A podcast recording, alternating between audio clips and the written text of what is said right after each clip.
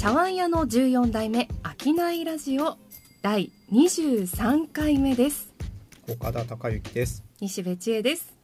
この番組は江戸時代から続くあの茶碗屋の14代目社長を経て中小企業支援課になった岡田さんが経営者さんが今より良くなるような商いのヒントになることをつぶやこうという番組ですはい岡田さん23回目ついに10月に入りました。もう秋ですね。秋ですね、はい。すっかりね暑い日もありますが秋めいてきましたね。はい。朝晩だいぶ過ごしやすくなってきたんじゃないかなと思います、はいそんな今回のテーマは大人が読書を習慣づけるにはということです。はい。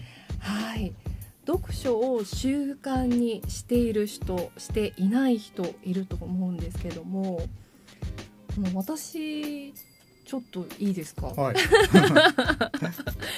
あの昔はですね、うん、電車に乗ったら結構な確率で皆さん文庫本とか新聞とか読んでる人が多かったと思そううんですけどもここのところこのスマホがバーッと普及したこの10年15年ぐらいほとんど皆さんスマホ見てますよね。うん、うん、いやね。僕もこの間地下鉄乗っててはい。ふとスマホ持ってる人たくさんいるなと思って、ねえ。まあなんとなしに皆さんの画面見える時あるじゃないはいですか、はいはいちょっとちらっと見たらはい。真面目そうにスマホ見てる人でも、はいはい。ゲームばっかりやってるんです 本読んでるんじゃないんだなと。で同じこと考えてはい。あ本読んでる人ぐっと減ってるなと思ってそういう感想を持ったんですよ。ねえ、なんか本当読書をする人が全体的に減ってるんじゃないかなって思いますようん。ね。出版不況とかねそう。いう言葉も聞きますし。そうですよね。なんか紙物業界がもう壊滅的で、うん、雑誌とかも結構廃刊になってたり、そうですね。ねえ、うん。結構長年読んでたあのなんて言うんだろう専門誌はい。とかもなくなっちゃったりして、あこんななんかコアなファンがたくさんいそうな雑誌も廃刊になるんだなって思ったりしましたね。なんか活字からはい、離れてる人が多いんでしょうね、多いんでしょうね。まあ、とはいえアナログではなくデジタルで Kindle とかで iPad とかスマホとかで読書を楽しまれている方ももちろん多くいらっしゃるとは思うんですけども岡田さんは確か紙派でしたかね？いやそうでもない。新聞も本ももう あそっか iPad と iPhone ですね、あそうでした。はい。はい。便利ですよね。一個、まあ、かさばらない、ね、そう、予備の本を持ち歩かなくていいっていうのがすごい楽ですね、はいですね。どこでも移動中でもパッと開けますもんね。出張の時とかはい。本がなくなるのが怖くてはい。1冊だけじゃ済まないんですよね。2冊はい。3冊持ち歩いてたんで、はい。まあ、それが全部 iPhone の Kindle で読めば、はい。もうスマホだけ持ち運べばいいんで、うん。まあ、荷物の量は減りましたね。そうですね、はい。そういう意味では合理的ですよね私もどこかに出かける時はだいたい文庫本を2冊とかは23冊は持って移動するっていう風にしてたんですけれども、ここのところはもう全然スマホで済ませることがうん。多いですね、そんな大人の読書習慣なんですけれども岡田さんがおすすめする読書習慣みたいなのはあるんですか？あのまず、はい。新聞読むところから始まるんじゃないのかなと思って。はい。毎朝朝刊に目を通すことでこう活字を追う習慣がつくというか文章を読む癖がつくんじゃないのかなと思ってます。はい。前にある経営者さんにはい。本をおすすめしたんですよ、はい。まあこの本読めばこう社長していく上で、はいえー考えるヒントになるんじゃないのかなと思っておすすめしたんですけどはい。その本一目見てはい。いや分厚いからちょっとって断られちゃったんですよ。断るパターンあるんですね。そうなんですよ。ちょっとそれは僕もすごい切なくなっちゃって。切ないですね、うん。嘘でもいいから読んどきますとか言ってほしかったんですけど。ええそうなんですよ。あーちょっと分厚すぎたなと思ってうんまあ反省してまあそれ以来ちょっとまあ まずは新聞はい。からおすすめするのがいいのかなと思うって、ん。あの本読むのが苦手そうな人にははい。こう僕が日本経済新聞読んはで気になった記事とかはい。をご案内して、はい。まあ、そこから外から情報を取ることに興味持ってもらおうかなと、思思ってます。なんかこう新聞と本を読むっていうのはこうと似て非なる部分があると思うんですけども私が思う一番大きな違いはですね、本ってある程度何が書いてあるか分かる状態で読み始めると思うんですよね。はい。なんか好きなジャンルとか、うん。これは今からミステリーを読もうとかエッセイを読もうみたいな下準備があって読もうとするので、はい。まあ往々にして自分の好きなジャンルだったりすると思うんですけども翻って新聞ってうん。いろんな話があるから、自分の興味関心のあることばかりではない部分もたくさんありますよね。よね。なんで知識の量がやっぱりそこは新聞っていうのはぐっと、ね、広え広がりますよね。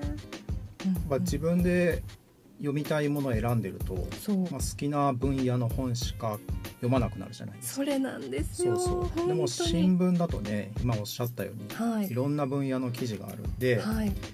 まあ、苦手だと思い込んでた分野の記事でも、まあ、それなりに目は通すようになるじゃないですか、はい。まあ、そうするとこう知識の幅が広がるというかもちろん経営者さんにとっては商売のヒントは他の分野からでも得られるので苦手な分野からでも情報を取るのは大事かなと思います。そうですね。なんかこう自分のやっぱり苦手な分野ってどうしても避けて通りたくなって、うん。こう斜め読みしてまあまあ今日はいいわっていう感じで飛ばしたりするんですけども何回か出ていくうちになんとなくこう理解しだしてあなんか苦手意識がちょっと薄れたなとか私にとってそれは経済だったり政治だったりするんですけども、なんか自分から好き好んで積極的に取りに行こうとまではちょっとできなくてもなんとなくふわっと読んどくだけでも最低限の浅い知識は得られるっていうところからも始められると思うしそうですねね経営者さんとなるとやっぱりねそこはいろいろなことを知っておおいくに越したことはないと思うのでですね。あ僕新聞僕ね斜め読みでいいって申し上げてるんですよ、はい経営者さんには。はいあの日経新聞毎日朝刊読むと、はいまあ、結構な時間かかると思うんですよ。そうですよね。うん、だからそれはね無理だと思うんで、はい。斜め読みでいいですよって言って、まあ、見出し読むだけでも、うん、あの情報にはなるんで確かにまずそこから始め始めてくださいっていうふうには申し上げてます。確かにそれこそ小説と違って、うん。小説はもうほぼもう鉄頭鉄尾同じフォントでずっといくと思うんですけど新聞ってありがたいことに大きな見出しと小見出しとってこうねあのすごく分かりやすく書いてくれてるのでちっちゃいフォントの全部の記事を読もうとするともう23時間かかっちゃうけどせめて大見出し中目見出しぐらいまで目を通してでなんとなく気になったところはしっかり記事を読むぐらいの気持ちでいていいですか、もうそれで十分だと思います。ね、それぐらいから入らないと本当にちゃんと読もうと思ったらねなかなかハードルが高いかなと思ったりするので、ねはい。岡田さんは何しか、ね、目を通されてるということなので、はい、はい、日経新聞とはい。日経産業新聞と日はい経 MJ ですね。うーんはいどれぐらいかけられてますか時間は毎確か月水金が3紙それぞれ全部発行される日なんですよ。うんうんその月水金は多分2時間ぐらいかかって読んでると思いますうんね。朝時間が結構充実してますね。そうですね。もう新聞読む時間を確保するためにって感じで、うん。なんか他のお仕事もちゃっとやっつけるようにしてますうん。うんうん。うん大事ですね。まあはい、午前中頭の回るはい、うちにはい、新聞も読んで、はい。まあ、それを理由に仕事も効率よく片付けようとい。うふうにいつもしてます。はい。まずは斜め読みからでいいので、なるべく目を通す、うん。ね、それを習慣づけるっていうのをおすすめしますね。はい。はい。読書習慣ということで、まあ、私特に気になるのが子どもの読書うん。うん習慣、うん。ぜひあの本をたくさん読む子に育ってほしいなうなんてん、気持ちよくわかります。はい。はい。思ってるんですけども岡田家はどうですか？ちなみに。うち子供が今中学2年生なんですよ。はいで同じように本読ませたいなと思って小さい時にはい。考えてて、はい、妻にずっと読み聞かせをやってもらってたんですね。素敵。でまあ、読み聞かせさえすれば、はい。本大好き人間になるに違いないと思い込んでたんですけど思います。全然好きじゃないんです違よね。うんですか？はい。まあ、アレルギー反応はないみたいなんですけど、はいはい本は特別好きじゃないですね、えー。あれあの妻の読み聞かせの努力は何だったんだろう。遅咲きかもしれない。この先来るかもしれないですね。活字ブームが。いいんですけどまあ多分違うんでしょうね。映像の方が彼ははい好きみたいですよ。うん。どういうふうに受信するのが得意なのか好きなのかっていうのはやっぱりその子の個性だったりするのですね。はい。やっぱり親の思いのままにはいかないことがたくさんありますが、そうみたいです、ね、でもまあいろんなやり方でキャッチしていってもらえたら嬉しいですね。はい。はい。ということで親があんまり期待して押し付けると良くないかもしれませんが。ね。はい、見守りながら。中学2年生なんでね。あそうですね、そうですね。その子に任せてのびのびと自分なりのキャッチの方法を見つけてってくれたらいいですね。はい。はい。ということで、えー大人が読書を習慣づけるにはというテーマで今回はお話をさせていただきました。